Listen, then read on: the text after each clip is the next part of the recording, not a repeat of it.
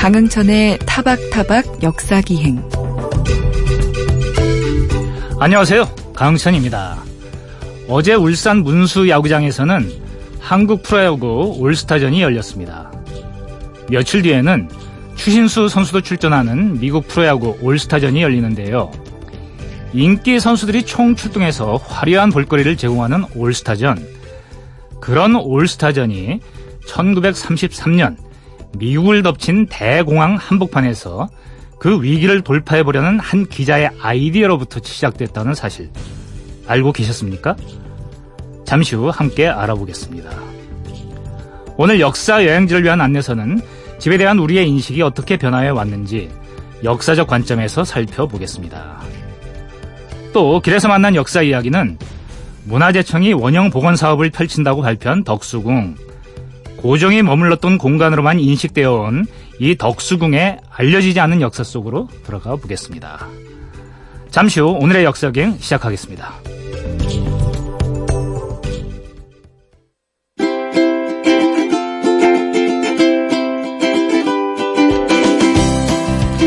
한옥이 그대로 남아있는 오래된 동네를 걷다 보면 고유한 이름이 붙어있는 집을 어렵지 않게 보게 됩니다.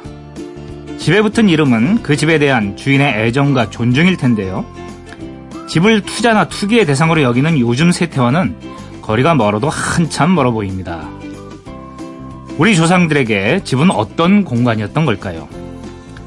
역사 여행지를 위한 안내서에서는 오늘부터 2주 동안 집에 대한 우리의 인식 변화를 역사적 관점에서 이야기 나눠보겠습니다. 한남대학교 건축학과 한필원 교수 나와주셨습니다. 안녕하십니까? 네, 안녕하세요. 오늘은 이제 집 일반에 더더군다나 요새 뭐 이제 보유세라든가 뭐 이제 집이 이 주거의 기능으로서가 아니라 소유 그다음에 치부의 기능으로서 좀 어, 작용하는 게 그동안에 이제 우리 현대사에서 하나의 문제점 아니겠습니까? 그래서 이번 시간에는 진짜 참다운 집이란 뭐냐? 사람답게 살 수 있는 집, 집이 도대체 뭐냐 이걸 우리 전통 속에서 그리고 이제 현대사 속에서 좀 짚어보는 시간을 마련하려고 해서 특별히 선생님을 모셨습니다. 네. 과거 우리 민족은 집이라는 공간을 어떤 의미로 여겼습니까? 네, 그 조선 시대에 지어진 집들 또 그것들에 대한 기록이 많이 남아 있어서 당시 주거관 그러니까 집에 대한 생각을 살펴볼 수가 있습니다. 한마디로 요즘과는 뭐 퍽 달랐고요. 네. 집을 파는 것을 가장 좋지 않게 여겼어요. 아, 그렇습니까? 네. 그러니까 이제 그 선비들이나 이 기록을 보면 집을 지으면서 혹시 행여나 그 후손들이 팔아먹지도 않을까 아, 그 그런 집을? 걱정하는 예. 글들이 남아 있습니다. 뭐 우선 집터를 정하는 것부터 신중했고요. 네. 어, 집을 지으면 후손들이 계속 아끼고 갖고 나갔죠. 네.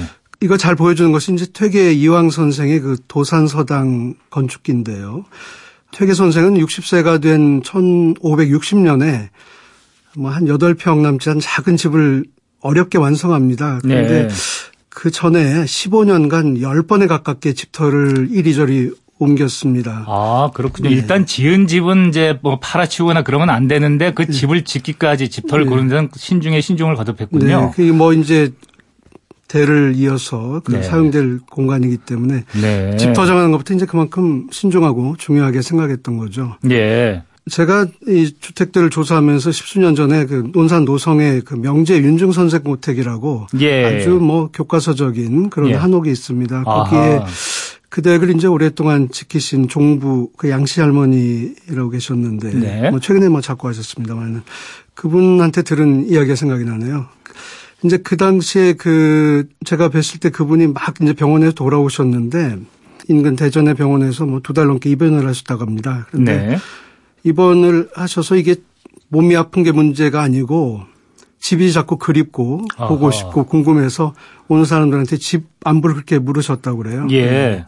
그래서 뭐 의사는 좀 더 이따 퇴원하라고 했는데 사위들 불러가지고 뭐 비밀리에 집에 데려다 달라고 그렇게 어허. 말씀하셨다고 합니다. 이제 그때 그분이 이제 19에 그 댁에 시집 오셔서 65년째 살고 계셨는데요. 예. 그러니까 집은 이렇게 그리움의 대상 또 생활하고 뭐 뗄래야 뗄 수 없는 그런 관계로 생각이 됐었죠. 네. 그렇군요. 그 정도로 집에 대해서 애착을 가졌다면 뭐 이제 집에 대한 독특한 철학도 발전했을 것 같은데요. 집에 대한 생각, 그 철학을 잘 보여주는 것이 이 테코. 그러니까 아. 집 이름을 이제 어떻게 붙이느냐 하는 데서 잘 드러나거든요. 근데 그 대체적으로 조선의 성리학자들은 집에 자신의 호를 붙이는 경우가 많았습니다. 아, 이건 완전 네. 내 집이다라는 네, 그런 그러니까 뭐 담아서 집이 바로 자신인 것이죠. 예. 같기 때문에. 그래서 우리가 흔히 그 집 이름과 그 집을 짓고 거주한 분의 이름, 호가 같은 경우를 많이 봅니다. 네. 대전에 그 동춘당이라고 하는 문화재 한옥이 있습니다. 예. 어, 이 집은 큰 살림집의 별당인데요. 본래 집 이름은 청좌와라고 했습니다. 예. 근데 이 청좌와라는 이름은 이 집을 지은 송이창이라는 분의 호인데요. 이분은 동충당 송중길 선생의 부친입니다. 그렇군요. 예, 그런데 이 청자화를 짓고 한 세대 정도가 흐른 후에 송중길 선생이 청자화를 옆으로 옮겨 짓습니다. 다시 짓습니다. 이런 예. 일이 이제 가끔 있는데요. 그리고 그때 이름을 바꿔요. 예. 어, 동춘당 바로 아, 자기의 이름으로 바꾸는 이름으로. 것이죠. 그래서 아 이것을 보면 이 우리 조상들이 집이 뭐 바로 자기고 예. 어, 그렇게 생각했던 게 아닌가 생각할 수 있습니다. 근데 아까 선생님이 말씀하신 것처럼 이제 집은 자기 혼자만이 사는 게 아니라 대대로 물려가면서 사는 것. 이게 저 자식들이 팔아칠까봐 걱정할 정도로 어 그렇게 이제 계승성을 강조했다면 그 자식들이나 뭐 아- 앞으로 태어날 자식들의 이름을 미리 지어놓고 뭐 어 그렇게 짓는다거나 하는 방법도 있지 않았을까요? 예, 뭐 바로 그런 모습을 또 볼 수 있는데요. 네. 경북 봉화에 가면 닥실마을이라고 아주 아름답고 유명한 마을이 있습니다. 예, 저도 그때 한번 가봤죠. 네네. 여기에 그 16세기에 지어진 정자가 두 채가 있는데요. 하나가 네. 이제 청암정이라는 정자입니다. 근데 이 청암정은 이 닥실마을을 개척한 일군 분이 이제 충재 권벌 선생이라는 분인데 그분이 이제 강학하던 그런 공간입니다. 그런데 이 이분이 이제 16세기 초에 이 정자를 지으셨는데 자신의 호를 붙이지 않고 충재라는 이름을 붙이지 않고 어, 청암정이라고 맏아들의 호를 붙였습니다. 아, 네. 아드님의 호를요. 네. 맏아들 권동보라는 분의 호가 청암이었는데 청암정이라고 이름 붙였습니다. 예. 그리고 이제 그 마을 앞쪽으로 개울이 흐르는데 그 옆에 석천정사라고 또 아름다운 건축이 있습니다. 네. 이 석천이라는 이름은 이 집을 지은 분이 이제 권동보라고 그 아까 말씀드린 청암정인데, 아 청암인데, 예. 아, 이 청암이 이 집을 지었어요. 네. 그리고 요 집터는 고 부친인 충재 선생이 이제 마련을 해두었던 것인데, 자기가 지었음에도 어, 청암 이렇게 붙이지 않고 석천이라는 이름을 붙였는데 석천은 바로 또 자신의 맏아들인 예, 벌레라는 예. 분의 호입니다. 이렇게 그 두 정자, 청암정과 석천정사 이 예. 집들의 이름 붙인 과정을 보면 건립자 자신의 호가 아니라 예. 아들의 호에서 이걸 땄습니다. 이제 이것을 보면 아, 과거의 집이라는 것은 대를 이어서 사는 곳, 요즘 말로 하면 지속 가능한 거주 공간으로 예. 생각되었던 것 같습니다. 그 지금 같으면 사실 상상하기 힘든 일이네요. 뭐 이제 집이라는 걸 재산으로 생각을 하기 때문에 뭐 집값 많이 오르면은 또 이제 오를 게 예상이 되면은 어 이제 이 집을 어떻게 하면 이제 이 가치 증식을 할까 이렇게 생각을 하니까 거기다가 자기 이름을 붙이면은 남들한테 못 팔잖아요. 그렇죠. 어, 뭐 그런- 집을 팔면 자기를 파는 셈이 될 예, 테고 또 예. 조상이나 자식 파는 일이 될 수도 있으니까 뭐 그건 생각할 수도 없는 것이었죠. 예, 네. 지금하고는 진짜 이제 판이한 그런 가치관을 가졌던 시대였던 것 같은데 조금 더 올라가 보죠. 조선 시대 때 이제 그렇게 어, 봤다라는 게 굉장히 그 살갑게 다가오는데 우리나라에서 또는 이제 뭐 세계에서도 마찬가지입니다만은 주거의 흔적이 발견된 것은 뭐 이미 석기 시대, 뭐 아마 신석기 시대라고 얘기하는 것 같은데요. 그런 시기, 그러니까 초창기 주거 문화는 어떤 모습이었을까요?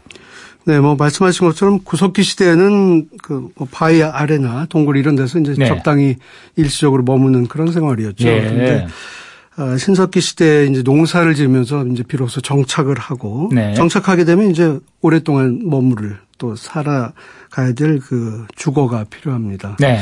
이제 지금의 집은 뭐다 지상에 있는 게 대부분이지만 이 신석기 시대에는 기술이나 또 방법이 마땅치 않아 가지고 네. 땅을 좀 파내게 됩니다. 네, 그리고 네. 바닥을 다지고 이제 그 위에는 이제 나뭇가지나 이영을 덮어서 이렇게 아늑한 공간을 만들죠. 이게 예. 이제 움집이라고 하는 수열 주거라고도 부르는 그런 주거의 모습입니다. 이 움집이 모여 있는 어, 이제 선사시대 유적지는 뭐 곳곳에 우리나라 곳곳에 네. 유적지로 돼 있기 때문에 많은 분들이 보셨으리라고 생각하는데요. 이제 이것이 시간이 지나면서 그 공간, 움이라고 하는 우리가 말하는 공간 내부에 비로소 기둥을 땅에다 박아서 세웁니다. 아, 그러니까 땅을 파고 들어가서 움집을 네. 만들면 기둥이 필요 없겠네요, 진짜. 네, 처음에는 필요 예, 없으면 이게 조금 올라오면서 기둥이 네, 되니까. 아하. 근데 요즘은 이제 그 기초 또는 초석을 놓고 나무를 세우는데 그 당시에는 뭐 그런 기술이 아니고 땅에 그냥 깊숙이 박아서 예. 고정하는 그런 소위 이제 굴립주라고 하는 그런 방식으로 아하. 땅에 박아서 기둥을 세우고 이제 기둥을 연결하는 또 부재를 걸치고 지붕을 구성하는 그래서 좀 규모가 큰 움집을 이제 만들게 되고 대규모 마을을 만드는 네. 보통 이제 청동기 시대는 이제 그런 것들이 보이죠. 예. 그리고 이제 평면 형태도 처음에는 이 정형을 만들지 못했던 것 같아요. 원형이라든지 사각형 이게 그 음. 그 도상 도형을 만드는 게그 당시로선 간단한 일이 아니었던 것 같습니다. 아, 네. 그래서 부정형으로 적당히 그 조건에 맞게 만들다가 점차 원형이나 방형으로 정형화되고 이제 철기 시대가 되면 비로소 공간이 조금 분절이 됩니다. 그래서 아, 입구 부분 방과 방이 나눠지고 예. 입구도 만들고 네. 네. 그래서 이제 네모 반 듯한 움집이 아니고 이렇게 철자 있잖아요. 그러니까 볼록하다는 그렇게 튀어나온 부분이 있는 것. 또요 여자라고 해서 입구자 두 개 붙는 것 같은 그런 형태로 이제 발전되면서 바닥이 비로소 지면 위로 올라오는 소위 네. 지상주거로 발전을 합니다. 이 움집은 요즘으로 말하는 뭐 원룸이었고요. 네. 공간이 분화가 안 되는데 이제 중심에는 남부항에서는 그렇지 않은 경우도 있습니다만 되게 화덕을 놔서 아. 그 거기서 밥을 하고 예. 또 난방 효과도 얻고 조명도 하는 그런 공간을 만들어 놓은 거죠. 이 생활의 중심에 이제 불이 있는 이런 네. 것은 이제 초기 이런 선사시대 모습인데 이것은 많은 그 지역에서 지금도 전통으로 남아있지만 유독 한반도에서는 그렇지 않습니다. 그것은 이제 온돌이라는 방 아하, 전체를 네, 데우는 네, 네. 그러니까 어떤 특정한 부위에 불이 있는 것이 아니고 예. 바닥 전체가 온기를 어, 갖고 있는 이런 시스템으로 이제 발전하는 것이죠. 어. 네. 지금 말씀해 주신 것처럼 우리 민족은 온돌이라는 것을 일찍부터 발명을 해가지고 뭐 어느 쪽에든 난로를 중심으로 모여 사는 게 아니라 그냥 방 전체를 네. 덮여서 같이 이제 앉아서 사는 그런 거로 저도 알고 있는데 예전에 고구려 고분 벽화를 보면은요. 고구려는 네. 거기에 이제 고구려 귀족들의 집들이 그려져 있는데 지금 우리가 알고 있는 그런 온돌이 있는 전통 가옥하고 조금 다른 것 같아요. 막 침대 같은 것도 보이고 커튼 같은 음. 것도 보이는데 그 시절 삼국 시대의 주거 문화는 지금하고 좀 달랐습니까?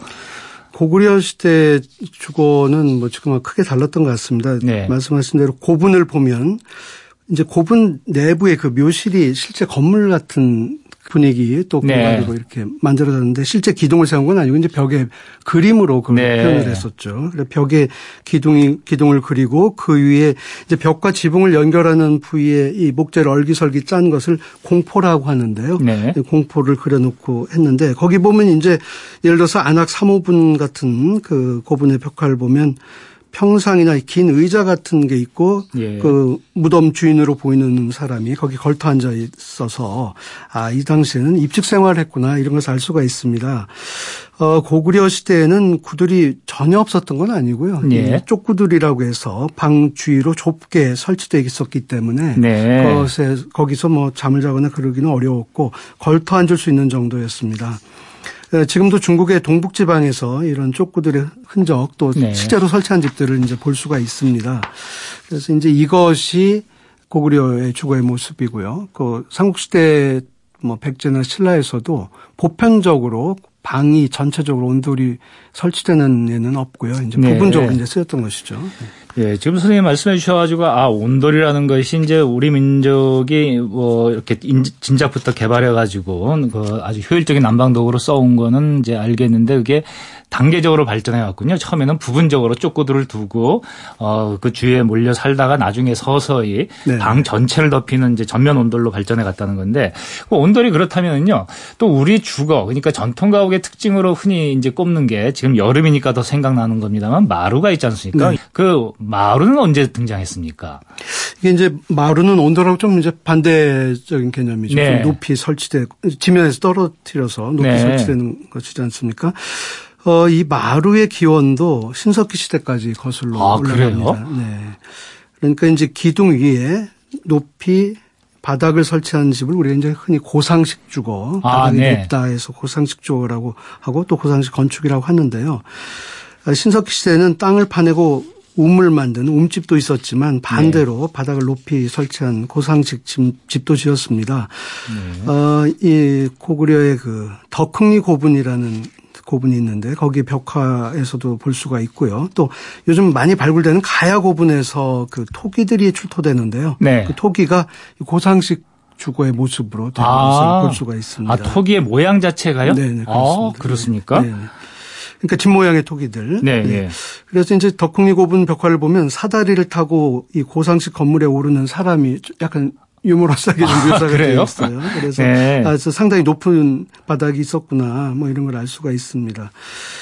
어, 그런데 이제 이런 고상식 건축의 마루가 낮아지고 네. 또 바닥 움집의 그 바닥은 올라오면서 네. 온돌이 되고 이렇게 해서 어. 만나서 아 우리 전통 주택이 만들어진 것인데 그렇군요. 이런 식으로 온돌과 마루가 하나의 구조체 건물 안에서 만나는 것은 전 세계에서 유일무이한 것이죠. 그렇네요. 네. 예전에 동남아시아 베트남 가보니까 베트남의 전통 가옥들을 이렇게 보여주는데 진짜 그 사람들이 사는 곳이 높더라고요. 네. 높은 곳에 이제 우리 마루와 같은 나무로 이렇게 이제 짠 바닥이 있고 거기를 사다리라 든가 네. 이걸로 기어 올라가지고 그것도 되게 큰 집을 그런 그런 식으로 고상가옥으로 지어서 야 예전에 이거 뭐 무슨 기술로 이거를 사람들이 졌을까 그랬는데 그 그런 가옥을 유사했던 어, 우리의 마루가 마루가 우리의 전통 속에서 점점 내려와 가지고 지금처럼 아주 그 이렇게 접근하기 좋은 그런 마루가 되고 온도는 또 바닥에 있던 게 이제 올라와 가지고 어 이렇게 비슷한 높이에서 더울 땐 되게 덥고 추울 땐 아주 추운 날씨 아닙니까? 그 날씨에 적응할 수 있는 그런 주거로 발전해 갔다는 거에서 조상들의 지혜를 새삼 느끼게 되는데요. 선생님 말씀을 듣고 전통 가옥을 떠올리다 보니까 한 가지 또 궁금증이 떠올라요. 제가 역사를 이제 하다 보니까 예전에 고려 시대 때의 가옥을 그린다거나 할 때는 음. 그 자문을 받아보면은 2층 집으로 이렇게 그리게 하는 경우도 많고 특히 시장 통에 있는 가, 이제 가게 같은 경우는 네. 뭐 잣집이나 이런 거는 2층 집으로 이렇게 그리게 하는 경우가 많았어요. 네. 근데 그게 실제로 그랬던 건지 그리고 왜 조선 시대 때는 그런 2층 가옥이 한옥은 음. 2층 가옥이 없고 다 단층인지 음. 그게 갑자기 궁금해지는데요. 네. 그 우리 주택이 이제 삼국시대 또 통일신라 시대 고려시대를 네. 거치면서 뭐 계속 발전했겠죠. 네. 그래서 오늘날 우리가 한옥이라고 부르는 이런 하나의 건축 유형으로 네. 정립이 되게 됐는데 그 시기를 대체적으로 조선 중기 16세기로 볼 수 있습니다. 예. 어, 그때 우리가 정립된 한옥을 뭐 지금까지도 계속 좀 변형하고 좀 네. 발전시켜 짓고 있다 이렇게 볼 수 있는데요. 이 한옥의 발전은 방 전체에 온도를 설치하고 그것과 마루 공간을 결합하는 과정이었다고 요약할 수가 있습니다. 그런데 온돌은 이 아궁이를 통해서 불을 떼고 그 불기가 고래를 통과하는 동안에 바닥에 그 구들장 돌이 네. 가열돼서 온기를 지속하는 그런 난방 방식인데요. 네. 여기엔 지금 큰 문제가 있습니다. 이게 큰 그 무거운 구조체고 예. 상당한 그 높이를 또 확보해야 되기 때문에 예. 이것을 1층에 설치하는 것은 가능하지만 아하. 2층 이상에 이걸 예. 설치하는 것은 뭐 기술적으로 사실상 불가능에 가까웠던 예, 것이죠. 우리가 이제 네. 온돌로 난방을 해야 되니까 그 온돌 네. 부들장이 너무 무거워서 이걸 2층까지 올리는 게 네. 어려운 아, 아 그런 구조적인 이제 네. 특징이 있군요. 그 정자 같은 경우에는 높이 온돌을 설치하긴 하지만 네. 그 밑이 전부 아궁이 저 구들이에요. 예. 그러니까 1층 공간이 또 없는 거죠. 그래서 아. 2층 집이라고 할 수가 없고 그래서 그 온돌방이 만들어진 다음에는 2층 이상의 집을 이제 거의 짓지 않았고요. 그렇군요. 네, 짓는다고 해도 위층은 마루방만 설치해서 네네. 뭐 네. 응접실이나 예. 또는 뭐 창고 용도나 또는 예. 저장하는 뭐 공간 정도로 썼습니다. 그런데 현대에 와서 기술의 큰 발전이 있는데 그것은 뭐냐면 이렇게 아궁이를 통해서 불을 떼는 것이 아니고 네. 보일러로 그 아, 물을 네. 가열해서 네. 그 구들에 해당되는 것은 이 온수 파이프로 대체를 해서 네. 아주 얇고 또 가벼운 그런 네. 온돌 시스템을 개발하게 되죠. 소위 온수 온돌인데요. 이제 이것이 보편화되면서는 뭐 2층, 3층, 뭐 고층화는 아무 문제가 없는 것이죠. 아, 그렇군요. 선생님, 저는 예전에 뭐 우리 보일러가 뭐 이제 러시아에도 수출이 되고 외국에도 수출이 되는데 그게 우리 고유의 뭐 이제 전통에서 비롯된 기술이다 이런 이야기를 듣고 잘 이해를 못 했었거든요. 근데 네. 그게 바로 온돌의 원리를 살려서 그렇습니다. 만든 게 네. 보일러군요. 참 우리 민족 대단한 것 같아요. 그래서 그렇게 해서 이제는 전통 가옥을 짓더라도 이제 뭐 얼마든지 그 아주 다세대 주택, 고층 가옥을 지을 수도 있다라는 어 그런 희망을 발견하게 됐는데 근데 말이죠. 조선 시대에 들어와서도 우리는 그냥 이 한옥하면 그냥 하나로 알고 있는데 그 가옥 구조라든가 이게 조선 시대에도 또 전기와 후기가 나눠 나눠진다. 서로 좀 다르다. 뭐 이런 이야기를 하더라고요. 이게 어떻게 된 겁니까? 주택이라는 것은 뭐 사회와 문화의 반영이고 네. 또그 기본적인 조건이 되는 것이죠. 그래서 네. 우리가 조선시대 전기 후기의 사회 변화도 많았기 때문에 주택 공간도 크게 달라졌는데 네. 대표적인 것이 전기에는 그렇지 않았지만 후기에 와서 안채와 사랑채가 좀 명확하게 분절되거나 아예 분리되는. 그러니까 부부가 사는 공간이 따로 분리가 된다는 거죠. 네. 소위 남성 공간, 여성 공간이 예. 나눠지게 되는 이건 뭐 전 세계에서 찾아볼 수 없는 현상이고 중국이나 일본에서도 그렇지 예. 않습니다. 좀 이상하지 않습니까? 그럼 부부가 이렇게 예. 잠을 같이 자야 자식도 생기고 그러는데 그건 어떻게 해결했는지 예, 궁금해지네요. 뭐, 뭐 계속 그 공간이 나눠지는 거 아니고 이제 영역이 그렇게 나눠지는 아, 것이고 영역이 나눠지는 예. 거예요. 그 영역 간에 뭐 교류가 얼마든지 있을 수 있는 것이죠. 예, 예. 그래서 이제 결혼 제도가 바뀐 것 예를 들어서 신랑이 신부 집 근처로 가는 장가 가는 방식에서 신부가 신랑 집으로 와서 오는 네. 방식으로 이제 바뀌었고 또 조선 후기의 큰 변화 중에 하나가 이 시종마을이라고 한 네. 가문 문중이 아, 모여 사는 네네. 그런 마을이 하나의 그 주거지 유형으로 정착이 됩니다. 예, 예. 그러면 이제 다 동네 사람들이 일가 친척들이지 않겠습니까? 네, 예. 그러니까 이 교류가 많게 되고 특히 남성들은 뭐 제사 이런 걸 매개로 해서 네. 자주 회합도 하고 하게 되니까 이 살림 공간하고 이게 뒤섞이면 여러 가지 불편함이 생길 아, 것 같아요. 네. 그래서 여성 중심의 살림을 하는 안채하고 남성들이 주로 손님을 맡고 뭐 예. 뭐 제사를 준비한다든지 하는 네, 네. 그런 사랑채가 이제 별도의 채로 건물로 구성된 현상이 일반화되었습니다. 예. 그러니까 참 우리 가옥 구조도 우리가 그냥 보통 한옥이라고 알고 있는데 그 상당히 오랜 진화 과정을 거쳐서 오늘의 모습에 이르게 된 것 같아요. 특히 온돌이라든가 마루라든가 하는 것들이 낮아지고 높아지고 하면서 네. 좀 이제 우리의 이 사계절에 딱 맞는 가옥 구조가 만들어져 가는 거는 이제 감동인데요. 네. 어, 다, 그걸 다시 한번 정리해서 선생님께서 이 과학적인 측면에서 한옥의 장점을 한번 정리해 주신다면 어떻게 될까요? 네. 그 뭐 친환경성이라든지 한옥의 장점이 많겠습니다. 네. 그런데 사실 뭐 중국이나 일본이나 네. 여러 지역의 오래된 집들이 대개 그런 특성을 가지고 있죠. 네. 네. 제 생각에 한옥이 아니면 찾아볼 수 없는 한옥만의 가장 좋은 점은 네. 우리가 되게 3대가 같이 살지 않았습니까? 이렇게 많은 가족 구성원이 함께 살면서도 개인이 자기만의 네. 영역을 가질 수 있었다. 네. 이것이 아닐까 합니다. 좋은 한옥들의 공간을 살펴보면요. 네. 아까 말씀드린 뭐 명제고택이라든지 이런 집들 보면 성인이라면 가족 구성원 한 사람 한 사람이 모두 자기 방만 가진 게 아니라 자기 마루도 있고 자기 마당이 있는 그런 하나의 한 세트의 영역을 갖고 있습니다. 아, 네. 뭐 안주인은 안방, 안대청, 안마당 이렇게 한 세트를 갖고 있고 며느리는 건넌방, 건너방 대청 이나 텐마루 또그 앞에 작은 마당 예. 이렇게 하나의 영역을 갖죠. 또 바깥 주인은 큰 사랑방, 큰 사랑대청, 사랑마당. 예. 그 아들은 작은 사랑방, 작은 사랑대청, 작은 사랑마당. 뭐 이렇게 음. 자기 영역을 갖고 있는데 예. 요즘 아파트와 비교해 보면 이건 참으로 부러운 일이 아닐 수 아, 없습니다. 아, 네.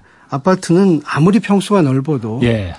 어, 개인 영역이라는 것은 자기 방 하나거든요. 그렇죠. 상당히 폐쇄적이고. 예. 네.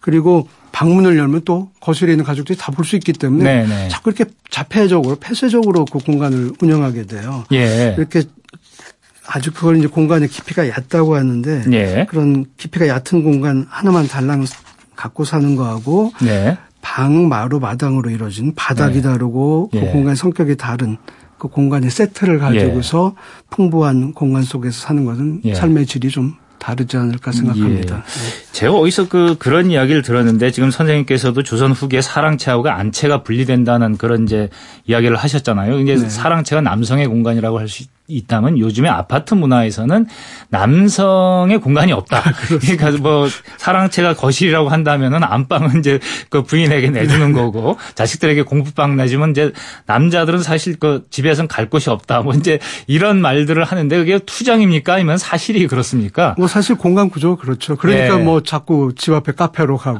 뭐 술집으로 네. 가고 이렇게 집 안에서 그 원만하고 다양한 예. 생활을 하기가 좀 어렵죠. 그런 것이 현대 네. 축구의 큰 문제 아, 아닌가 그렇죠. 생각합니다. 사실 뭐 네. 거실이라는 거는 그냥 열려 있는 네. 공간이니까 그걸 이제 나- 남성만의 공간이라고는 할 수 없는 거고 이게 선생님이나 저나 남성이기 때문에 그냥 둘이서 푸- 푸념을 하는 건지는 모르겠습니다만은 선생님께서 왜 이제 전통과학의 전문가이시기도 하고 전통자 한옥을 이제 보급하는 일도 하고 계시잖아요.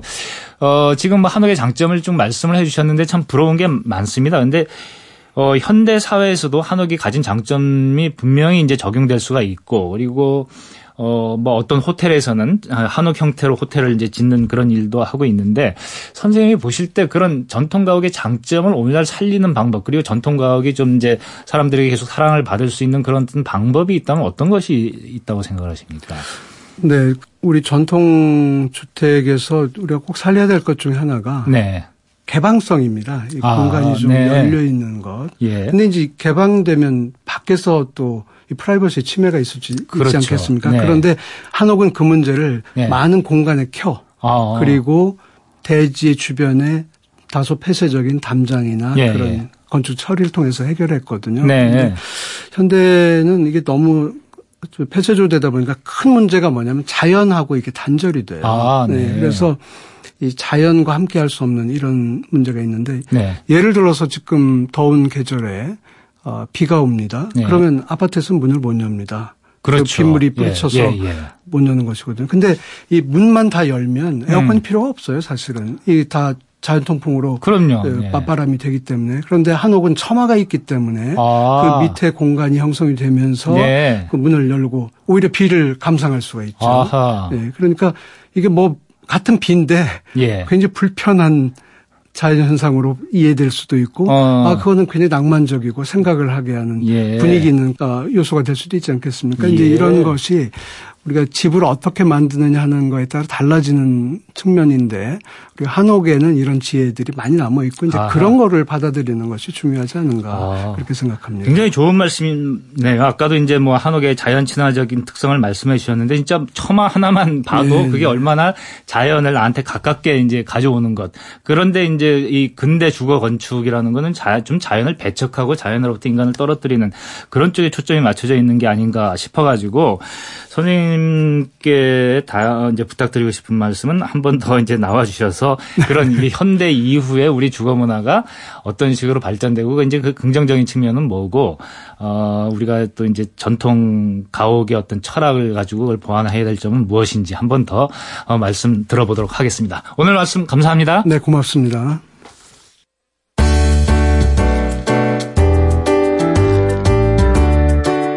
정보와 지식이 홍수를 이루는 시대. 알아두면 좋은 다양한 역사 이야기를 타박타박 역사 기획만의 시선으로 살펴봅니다. 알고 계셨습니까? 자본주의 경제는 주기적으로 위기를 맞습니다. 지금도 기억이 생생한 1997년 외환위기, 2007년 금융위기가 대표적이죠.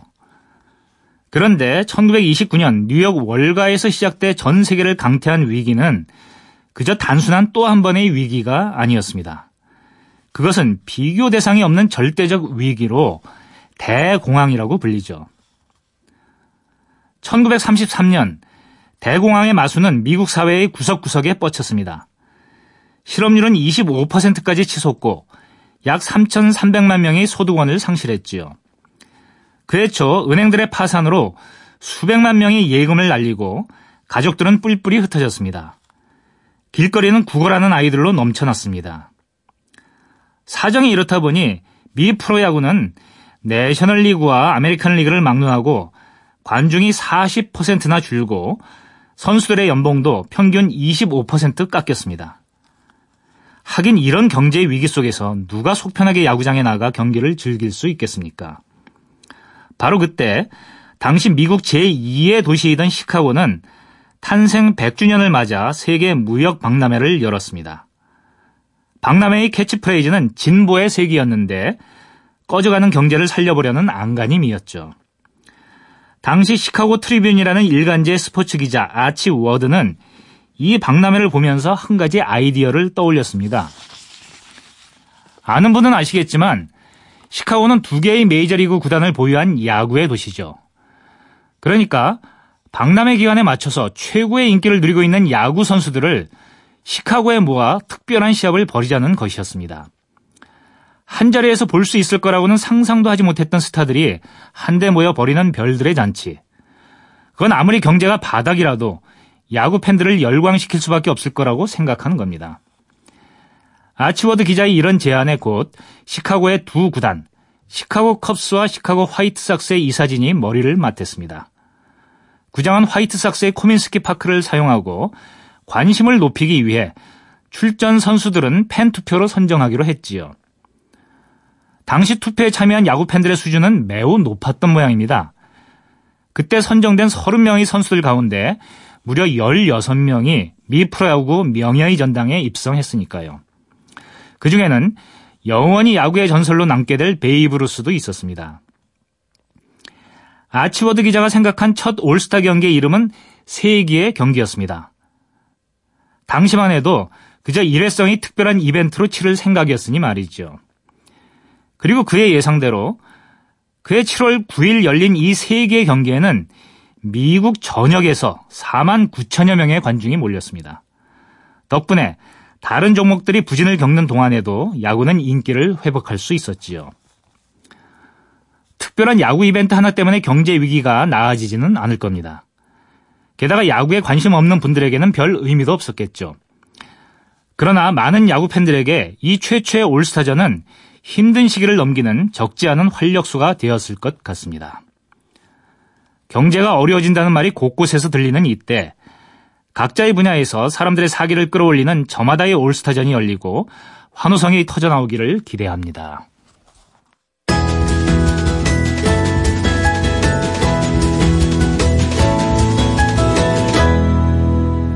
타박타박 역사기행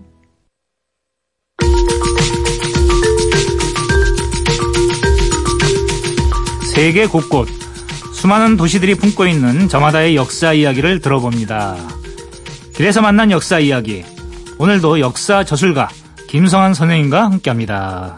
안녕하십니까? 네, 안녕하세요. 오늘은 어디로 저희를 데려가실 건가요? 예, 최근에 그 문화재청이 대한제국의 궁궐이죠. 그 네. 덕수궁을 20년에 걸쳐서 2038년까지 네. 원래 모습으로 복원하겠다는 계획을 발표했습니다. 네.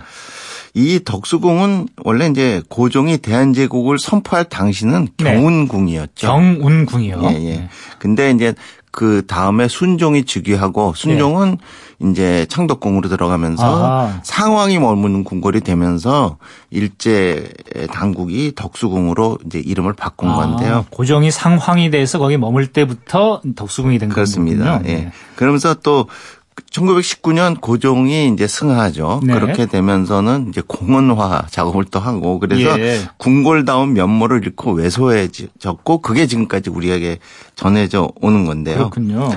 어, 그래서 이 덕수궁을 복원 하면은 당시 네. 이제 19세기 말 그 열강들의 각축장 아니었습니까? 우리 네. 한반도가.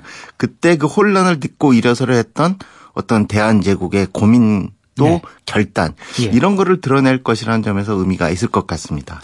아, 네. 그럼 지금 그 말씀하셨듯이 그 고종의 상황이 된 이후로 계속 왜소해져 왔다. 이제 그랬으면은 원래 그래도 황제가 기가하던 곳이니까 규모가 지금하고는 좀 달랐을 것 같은데 어땠습니까? 그렇습니다. 예. 지금보다는 예. 넓었다고 봐야 됩니다. 예. 지금 보면은 덕수궁 정문이 대한문이죠. 예. 대한문 옆으로 이렇게 돌담길이 이렇게 나 있습니다. 그렇죠. 네. 그쪽으로 이렇게 꺾어지면은 정남을 향해서 어. 원래 정문이 그쪽에 있었습니다. 아, 그렇군요. 모든 궁궐은 정남향으로 이제 대문을 주게 돼 있거든요. 그러네요. 무심코 넘겼는데 정말 그 이상한 거였네요. 대한문의 현재 예. 위치가. 그래서 그 문의 이름이 또 인화문입니다. 네. 우리 예, 정궁의 그, 그 남대문 남쪽 문에는 중간에 꼭 화자가 들어갑니다. 네. 아. 그래서 광화문, 도남문 예, 예. 이렇게 되는데 여긴 인화문이었고요. 지금은 완전히 사라져서 네. 알, 알 수가 없게 돼 있고요.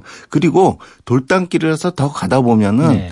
그 언덕길을 넘어서 돌담길을 그 광화문 쪽으로 나가는 그 작은 길이 있습니다. 예. 그 차도가 지금 돼 있는데요. 네. 이거는 사실은 일제가 덕수궁을 어, 거의 절반으로 나누는 길을 예. 낸 것입니다. 그러니까 그 길이 없었 을 당시에는 지금은 그 길의 왼편으로 보면은 미 대사관이 있죠. 네. 그 전엔 경기 요구가 있던 자리인데요. 아, 그래요? 여기까지가 다 그 덕수궁의 영역이었습니다. 아, 그리고 그 아래쪽으로도 컸군요. 지금 정동극장 있지 않습니까? 네. 거기까지가 다 덕수궁의 영역이었다고 보시면 됩니다. 네. 그래서 복원한다고 해도 그렇게까지 다 복원하기는 음. 아마 쉽지 않을 것인데요.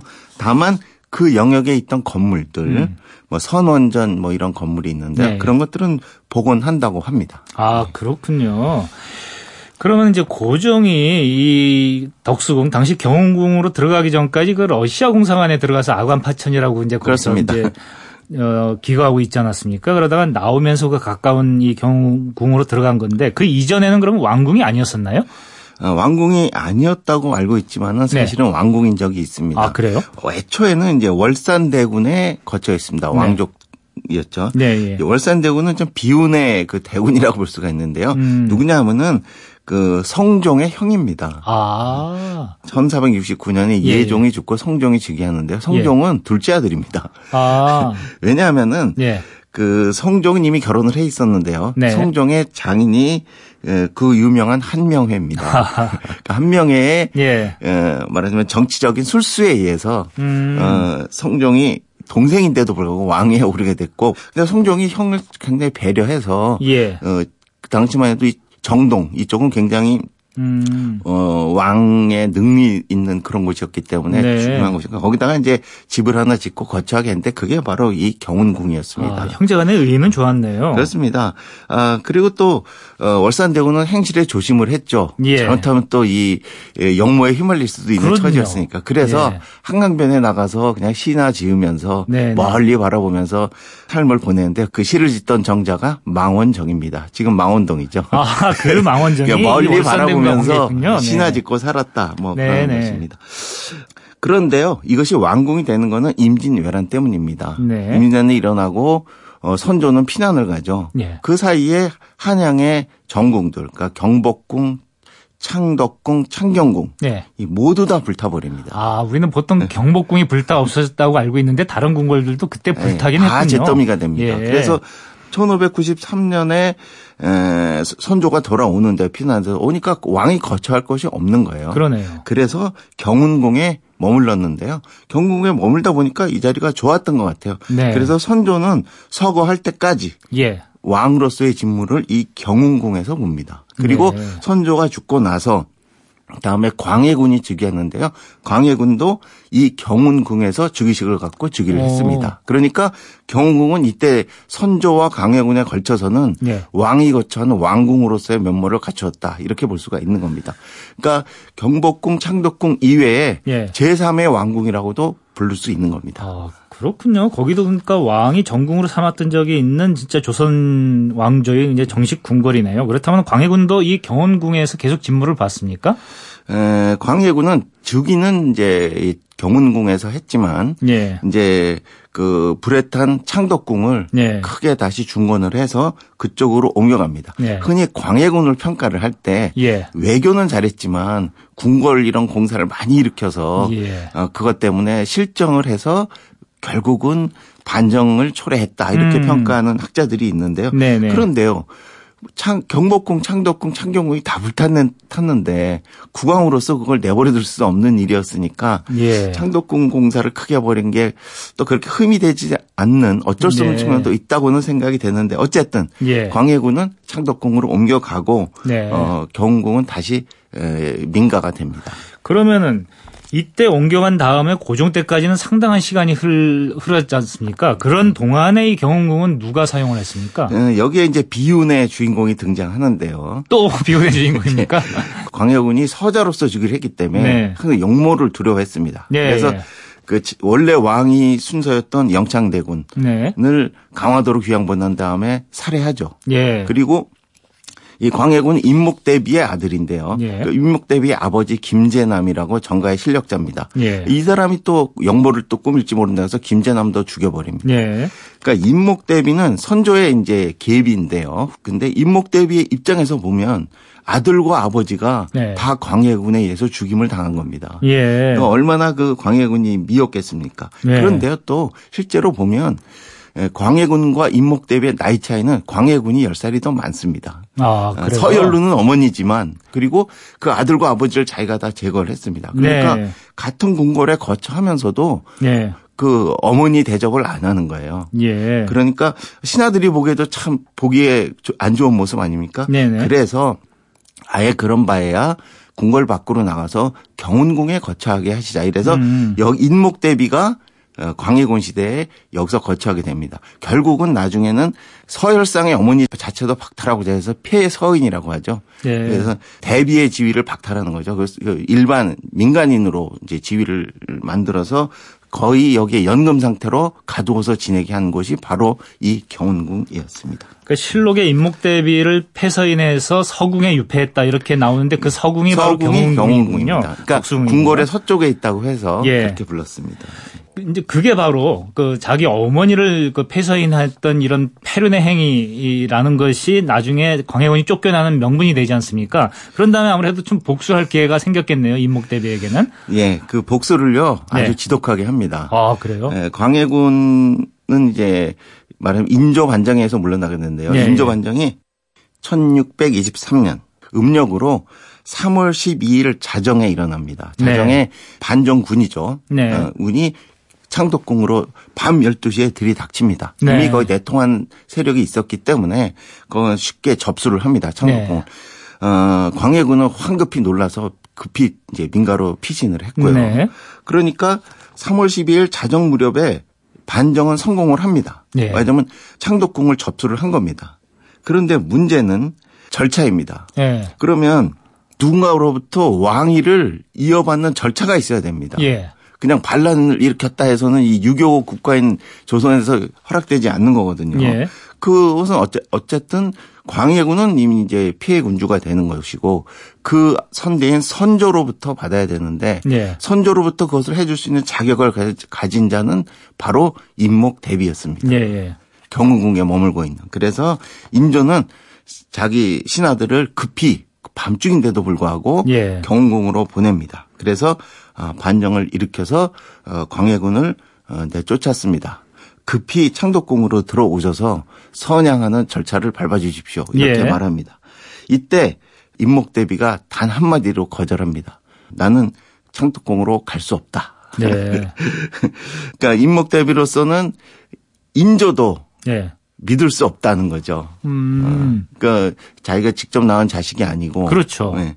그러니까 단호하게 거절을 하니까 신하들이 와서 인조한테 또 보고죠. 아, 안 오시겠답니다. 음. 그거 큰일 났어. 다시 보내서 다시 설득을 하고 이게 3월 12일 자정부터 3월 13일 날이 저물 저녁 7시 때까지 이 줄다리기가 계속됩니다. 네. 결국은 인조로서는 굉장히 다급해지는 거죠. 아, 이게 반정이 이러다가 실패로 돌아갈 수도 있, 있겠다 싶은 거예요. 네. 그래서 13일 저녁 때 결단을 내립니다. 경운궁이로 인조가 가기로. 예. 그래서 경운궁으로 반정을 일으킨 인조가 창덕궁에서 경운궁으로 행차를 하게 됩니다. 예. 그러니까 뭐 인조로서도 사실 왕실의 가장 큰 어른 아닙니까 임목대비가 그리고 임목대비를 유폐한 것을 문제 삼아 가지고 반정을 일으켰는데 임목대비의 말을 안 들으면 안 되겠죠. 그렇다면은 임목대비가 이제 그런 식으로 복권이 됐으면 그 이후로 자기가 거쳐했던 이 서궁 그러니까 경운궁은 상당한 의미가 있었고 그 이후로 뭔가 그 궁에 대해서 예우를 갖춰줬을 것 같은데요. 그렇습니다. 예. 인조가 경운궁으로 갔을 때 네. 예, 임목 대비가 허주하라 그래서 네. 선조가 앉아있던 의자를 이제 빈 의자를 딱 놓고 네. 이 옆에 무릎 꿇어라. 그리고 옥세라 그러죠. 네. 그 인장, 인장을 건네주는 것이 중요한 절차인데요. 네. 선조를 대신해서 임목 대비가 네. 인조에게 인장을 건네주는 국보라고 네. 그러는데요. 그 국보를 건네주는 것으로서 했는데요. 그 절차가 이루어진 장소가 네. 즉조당이라는 건물입니다. 아, 즉조당이 바로 그 장소군요. 음. 그렇습니다. 그러니까 즉조라는 말이 그 뜻입니다. 네. 그러니까 급하게 임시로 어, 왕위를 이어받는 절차를 거행한 장소다라는 뜻입니다. 네. 이번에도 이것이 잘 복원될 것으로 봅니다. 아주 의미 있는 건물이 되는 것이죠. 예. 예. 그런데요.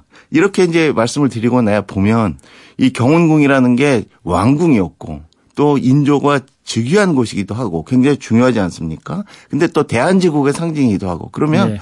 복원을 할 때이 네. 복원 시점을 선조쯤으로 돌려야 되나 인조로 어. 돌려야 되나 어. 대한제국 시점으로 돌려야 되나 이 복원할 때 상당히 이것이 쟁점이 됩니다. 그러네요. 그래서 새로운 제안도 있습니다. 이미 그것이 훼손되고 축소되어진 과정 자체도 역사 아니냐. 예, 예. 그 자체를 그대로 또 놔두는 것도 의미가 있다. 이런 주장도 있습니다. 여러 가지 그렇군요. 생각을 해보게 되는 이 예. 독서공 복원 사업입니다. 그 저도 참 저 쉽게 판단이 안 되는데 과연 어떤 그 지혜를 솔로몬의 지혜를 발휘를 해가지고 이걸 복원다운 복원을 할지 한번 지켜보도록 하겠습니다. 오늘 말씀 감사합니다. 네, 감사합니다. 2018년 7월 15일 타박타박 역사기행 마무리할 시간입니다. 내일 모레가 벌써 초복인데 여러분은 어떤 음식으로 보양하실 건가요? 먹고 살 것이 부족했던 예전에는 보양 음식이라는 것이 정말로 무더위에 지친 몸을 보호하는 것이었겠지만 요즘은 그 의미가 좀 달라진 것 같습니다. 먹을 것이 흔하다 보니 음식 자체보다는 다 같이 한 자리에 모여서 좋은 음식을 서로 권하고 챙기는 그 시간이 더 귀하게 느껴지곤 합니다. 무더운 여름, 몸도 마음도 잘 보양하면서 보내시기 바랍니다. 지금까지 타박타박 역사기행 강흥천이었습니다. 저는 다음 주 일요일 아침 7시 5분에 다시 찾아뵙겠습니다.